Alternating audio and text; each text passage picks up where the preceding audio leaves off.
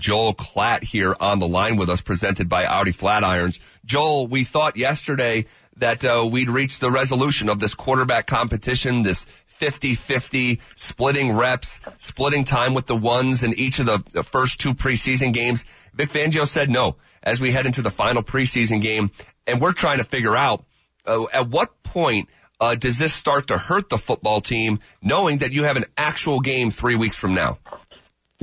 well, good question.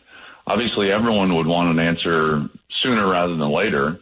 I thought that we would get it after last week. I thought that there was pretty clear separation. Although to be fair, it's hard to evaluate. Mark, you know this behind the number two offensive line because I think that on any football team, college or pro, the biggest difference in in um, drop off in performance from the first group to the second group is in the offensive line. Just hard to find your offensive line. You got to find those five guys that gel. They get the most reps. And, and, and so I think it's very difficult from a timing perspective and just an overall feeling perspective to play your best football behind the number twos, um, as a quarterback. So having said that, I think that maybe they didn't announce yet be, because they, they feel like they want to be fair to Drew and give him a shot with the ones in this next preseason game? Cause it seems like, and, and this is just 30,000 foot view. It seems like Teddy's not going to play in this next game, which gives Drew a chance to go with the ones, which then gives an apples to apples comparison from what Teddy did against Seattle, what Drew potentially would do against the Rams, and then they would name after that. Does that feel kind of like what's happening to you guys? I, th- I think it's a good, I hadn't thought about it that way, but I think it's a good, I think it's good. I, I just had mentioned to Zach that it feels like because of the way Minnesota played and because you didn't play a lot of your starters in that week one competition in preseason that you've never truly spent any time with the ones. But again, I don't know that they're going to play the ones in this week either. I know the Rams won't. So yeah, I just don't know that you get a true evaluation. I would ask you about being a quarterback, Joel, because most quarterbacks I know are absolute rep hogs when it comes to, I want every rep. I want to prepare that way. Um, how important is that? And, and what are they losing right now? Cause they're doing almost a 50-50 split on working against themselves, but also working to prepare for the Giants right now in practice. These are a little bit like regular season practices. And now you're splitting those reps up with your two quarterbacks. Yeah. So I think I've said this with you guys before. I know I, I certainly said it when I was working with Mike, but this whole notion that like quarterbacks pull for each other, I'm always like, that's, that's a lie, right? Like, you, once there's a starter named, maybe like the backup is like, hey man, I hope that this guy has success. But like, in, in no point during your competition are you sitting there like rooting for the other guy. It's just, it's like this is not eight year old little league baseball. like I, I, I truly believe that the best quarterbacks are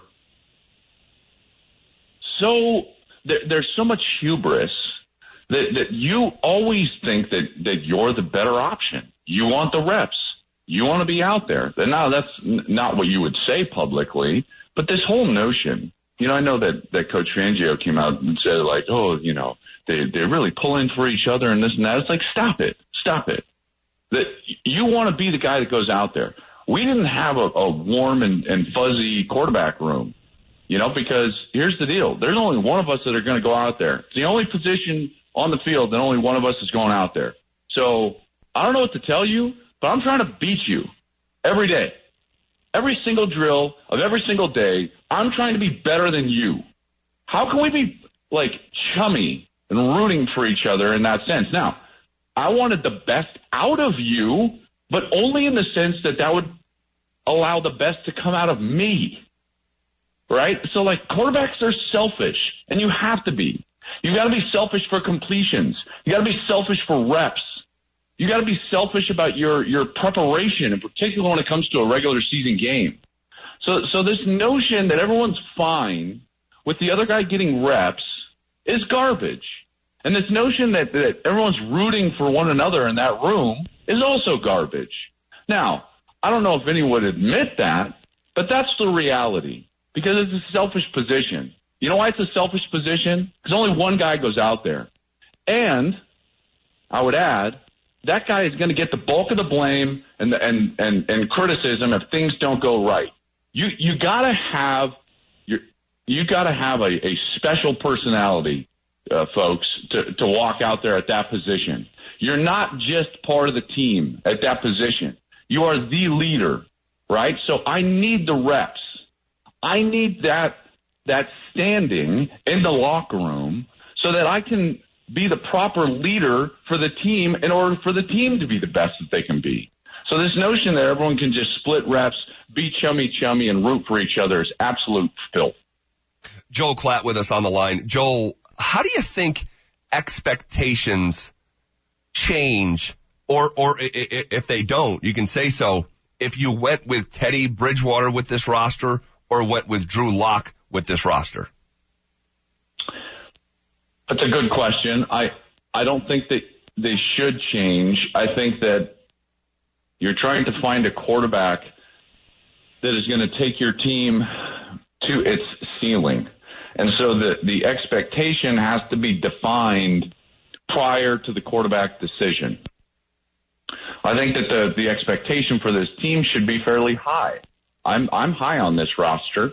I I I'm, I sense that I might be a little higher on this roster than maybe even Mark you are. Um, but but I think that the bar should be set fairly high. Now, does that mean that I think that they're going to go win the division? No. Patrick Mahomes is in this division. Uh, the two-time AFC champion, um, you know, Super Bowl champion from a couple of years ago is in this division. I think that you're fighting for a wild card spot, but I do think that this is a playoff team. Uh, I think that the defense has the potential, if given the lead in particular, to be a very, very good defense because their ability to potentially get after the quarterback. So the, the level of the quarterback has to then match that expectation. So I don't think that we can sit there and say, okay, let's choose a quarterback. Now let's define what success looks like. I think that the quarterback, and that's why you're going through this battle, has to um, increase his level of play to the level of expectation of the team. Let me ask you, if all things are equal, like the Broncos coaching staff, which I don't believe all things are equal, but you know, the Broncos coaching staff says, Hey, it's, you know, neck and neck, 50-50, whatever, you know, it's pretty even Steven, you know, whatever terminology they want to use. Um, and, and we see, you know, like there's a difference between, you know, big plays and, and nuanced plays and pocket presence and all that stuff. But if it is actually even, which direction do you lean? Do you lean toward the guy that gives you more potential upside that's young on a rookie contract or the guy that's been in the league for eight years and, and been with a bunch of different teams? Consistency always trumps splash. Mm. I think the, the best players um, at that position are guys that are going to minimize turnovers um, and and and play the most efficient football you can possibly play. Keep you in normal down situation. Convert on third down. Now, if they create splash plays, that's a plus. But your offense is is never going to sustain on splash plays alone. So I'm a big believer that the most consistent guy should play. Having said that, that's why I've been more of a Teddy Bridgewater guy, is because you, you saw that even last week. You know, whether it's his fault or not, the ball's on the ground twice when Drew Lock is in the game, right? Well, like that, you can't, that can't happen. I don't care if he recovered. I don't care if, you know, oh, all, all things were, were fine in the end. And, and boy, you know, he's got some of those splash plays because of the arm talent. I don't care. I, I want to have the most efficient and, and safest poss- possible offense that I can knowing, and, and people bristle at that. And I understand. And listen, I understand that. But the teams that are most successful are the teams that won't turn the football over. Possessions are precious in the National Football League. Mark, you know this. Every game is a one possession game. Mm-hmm. Two at the most in the fourth quarter. If you're if you are giving away possessions, you will lose two or three games that you shouldn't over the course of the season. If you aggregate everything out, the, the person that does not turn it over, that plays more efficiently, is always going to win more than the guy that is going to be more erratic but can get the splash plays. Why is, is Jameis Winston not the quarterback in Tampa anymore? Because Bruce Arians was like, no, I can't do this. I don't care if he led the league in whatever, you know, touchdown passes and yards. He turned the football over too much. Then he goes and gets Tom Brady, then win the Super Bowl. Now I think Jameis has uh, kind of learned his lesson in that in that sense, and now he's under Sean Payton, and you're seeing him through preseason really win that job Saints. Why? Because he's playing the most efficient football that he's ever played in his life. So I, I've always believed that efficiency is going to trump splash. That's the way that I would go, but we'll see where, where they go. Joel Klatt on the line with us. Uh, Joel, I'm really uh, interested to hear your thoughts. Uh, this will be the last one for me on, on what went down yesterday or came out yesterday, uh, with the Big Ten, the ACC, the Pac-12 announcing a, a, an alliance, uh, that they said they're ultimately trying to quote stabilize a volatile environment. Uh, what do you make of this, and what do you think uh, could come into focus here in the coming years? Well, I, th- I think that this was this certainly a response to the movement in the SEC, and and I think um, uh, it's it's potentially, I think, very good for college football. I believe more in the in the future of college football in the vein of this alliance than I do in the vein of, of like super conference 16 teams, you know, very regionalized and specific like, like the SEC went. So while there's no agreement on paper, which means that all of this is literally hot air, I think that there's a few things that are very important out of this. One is if they do create some sort of a voting block, right? And and they're going to be like-minded when it comes to governance, when it comes to to you know what they're doing on a very specific voting board, which is the College Football Playoff Board of Managers. That board essentially governs college football, okay? And if you can control that board through this alliance, then I think it's a good thing. I think you would get multiple partners into the college football playoff. I think the playoff would grow on your timeline and not the SEC's timeline. Uh, the number of participants would would be more along what you deem um, uh, requisite versus the SEC, and and probably most importantly, you can push back on some of the influence that the SEC has had, being the loudest voice in the room over the course of the last decade. So that's one one of these. Then I think uh, the other part that didn't get touched on because they haven't figured it out yet. I think that the most important and most impactful uh, part of this alliance moving forward is going to be the scheduling component. And I think I've talked to you guys about before, but the scheduling component, as, as I understand it, is going to be very similar to the NFL model, which means that you'll play a, what I would call an equitable schedule. What does equitable schedule means? Well, that means that you're going to play um, uh, like finishing teams from the previous year. So, for example, on a year in and year out basis, you would make your non-conference schedule. I think that you're going to start to see a lot of these non-conference games that are scheduled out eight, ten years. That they're going to just start being like, "Hey, we're not going to do that game anymore. Here's what we're going to do. Every year, we're going to put ourselves into a pool of non-conference games, and then what you're going to see is you're going to reduce a conference game number from nine to eight in all of these conferences. And then if you're the champion out of, let's say, the Big Ten, if you're Ohio State, then in your non-conference, you're going to go to Clemson, who is the champion of the ACC, and you're going to host Oregon, who's the champion out of the Pac-12. Then you do that with the second place team. You do that with the third place team, fourth place team, fifth place team, maybe down to about the sixth place team. Everyone else would play some sort of like a round robin in those couple of, of non-conference games. And it does two things. One, it increases your excitement of your fan base because you're going to see different programs across the coast, you know, coast to coast across the country and in your building. And number two, it's going to grow the valuable inventory for television networks. Well, what does that do? It makes us television networks pay more money. What does that do for you? Grows revenue.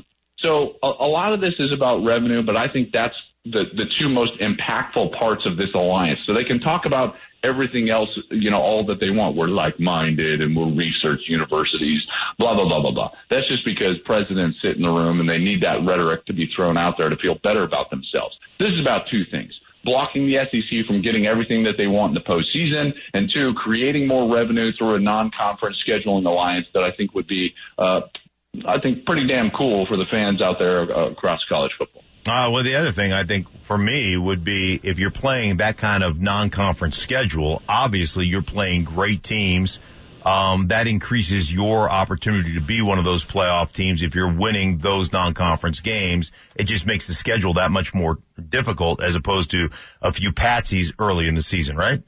Yeah, you know, as opposed to say like we're going to play Idaho or someone like that. Right, exactly. Hi, you don't. Hey, wow. you don't want to go up to Idaho. Like CU does not want to travel up to the Kibbie Dome and get caught in a track meet up there. I tell you that right now. I tell you what, you know, you play in one of those places where they don't have stands behind the end zone. Yes. and it, it messes with you mentally. Yeah, right. It's like the thunder stick at basketball games. You're just not used to it, right? It's, it's, right. it's hard to shoot free throws exactly with right. a thunder stick clapping. You're right, I Joel. You, I, I, love the Kibbie Dome. That, that was me. You know what? That was an ill-advised shot. I'm sorry. no, no, no, no, no. No, I'm no, not. No, no, I'm not. You're welcome. Yes, yes. Thank you. I appreciate that. hey, hey, hey, hey, Joel. I know I said uh, last one, but if you have one more minute, quick outlook on CU football uh, for this season. Well, you know, I was I was bummed about the injury, uh, you know, at the quarterback position, but I I am you know cautiously optimistic. I know Vegas is not all that optimistic about Colorado, but but I think that they've done a really good job. Karl Dorrell has done a really good job of making them better at the line of scrimmage, which I've always felt over the course of the last decade was was their biggest hindrance was their inability to be great on the offensive line and be great on the defensive line you know, I don't think they're going to win the Pac-12 by any means, and, and I don't think they're going to win the division, but I do think that they can be a, an above 500 team and go to a bowl game.